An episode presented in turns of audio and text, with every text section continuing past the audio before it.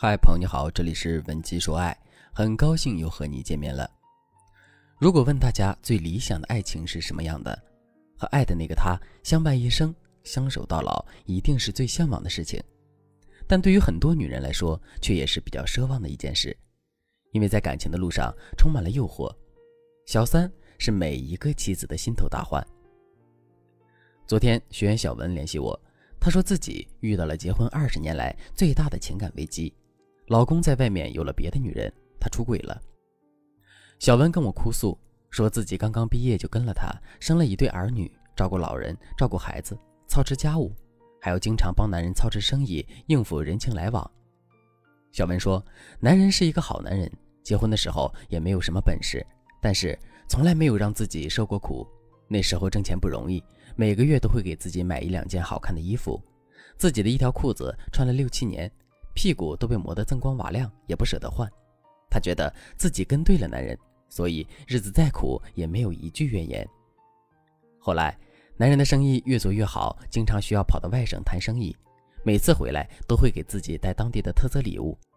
有一次在成都，为了给自己带一个熊猫币，排队排到火车都误了，最后只好补了一张票，站了一天一夜才回来。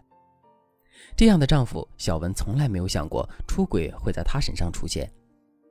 但也许老天爷就是想和他开个玩笑。今年五二零的时候，小文接到一个陌生的电话，是一个女人的声音，试探性的在问：“你是小文吗？”小文以为这个人是老公生意上的伙伴，便客气的接过话来。谁知道这个女人接下来的话彻底击垮了小文。她说：“你知道吗？你的老公已经不爱你了，我才是他爱的女人。今天你的老公送了我一大束玫瑰。”还没有听完对方的话，小文直接挂断了电话。他不是不知道这些节日，但小文觉得他们俩都结婚快二十年了，也没有必要纠结什么节不节的。可谁能想到，他居然给另一个女人过节去了。小文陷入了巨大的痛苦。离婚？不可能的。他们有两个孩子，大儿子还有一年就要高考了，而且两个人这么多年的感情，他不是说放下就能放下的。将就着过下去吗？小文又不甘心。她怎么可能和另外一个女人分享自己的男人呢？小文没有轻举妄动，她找到了我，希望我能够帮助她重新夺回自己的丈夫，夺回属于自己的爱情。首先，我想告诉大家的是，虽然小文也不知道怎么应对，但她发现男人出轨后没有因此变得情绪化，是非常明智的选择，也是她能够成功挽回男人的一个非常重要的基础和方法。为什么这样呢？很多女人在老公出轨后，会反复的问自己：她凭什么得到自己老公的喜欢？她比我漂亮吗？她比我年轻吗？比我温柔吗？无论答案是与不是，这类女人都会迷茫，都会痛苦，因为自己关系后半生幸福的婚姻受到了挑战。在我接触的案例和咨询里，学员问的最多的一个问题就是：男人的需求到底是什么？从这个问题，我看出了这些女人的脑回路。他们认为，只要我满足了他的需求，他就不会出轨了。可是你不是神，你不可能满足一个男人所有的需求，所以我们必须重新建立对婚姻的认识，不要把婚外情和关系混为一谈。男人出轨不一定是不爱你了，就像小文后面跟我讲的，后来她和男人摊牌之后，男人非常自责和委屈，他说自己没有经受住外界的诱惑，心里面还是爱着小文和孩子们的。但是，小文真正在意的是，这次原谅男人之后，下一次呢？她也是个凡胎肉体，经不起一次次的身心重创。今天的课程呢，我就来告诉大家，作为原配如何打赢这场爱情保卫战，不仅仅战胜眼前的这个女人，也战胜了未来可能影响自己婚姻的其他女人。如果你在听这节课前已经遇到了类似的问题，千万不要冲动，以免让自己变得更加被动。你可以添加微信文姬零三三。文姬的全拼零三三，我们的导师会主动联系你，尽全力帮你找回爱情。下面我们就来具体讲三个需要注意的地方：一，一定要比小三更善于提供情绪价值。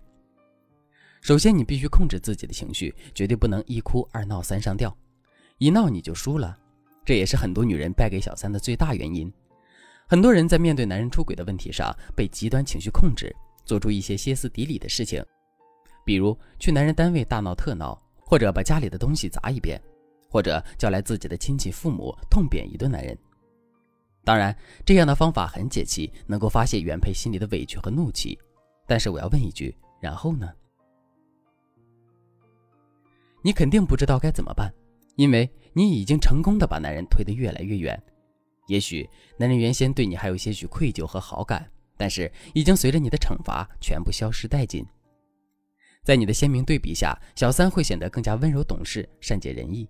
所以，真正聪明的女人面对男人出轨不会意气用事，反而要比小三更加温柔体贴。为什么呢？我们举个例子，一定要比小三更加善于提供情绪价值。我们就拿作弊来说，当你的父母发现你考试作弊，没有责骂你，反倒去安慰你、鼓励你，你的心里肯定会产生愧疚感，绝对不会心安理得地接受他们的善意，对吗？同样。如果此时我们给男人提供更多更高的情绪价值，他也一定愧疚难当的，还一定会想着怎么做才能弥补自己对你的亏欠。要知道，你和丈夫生活的时间远比小三和他在一起的时间长。要论提供情绪价值，他一定是你的手下败将。关于情绪价值的内容，我们之前的课程已经讲过很多相关的内容了。如果你感兴趣的话，可以关注我们，搜索“情绪价值”，收听相关的节目。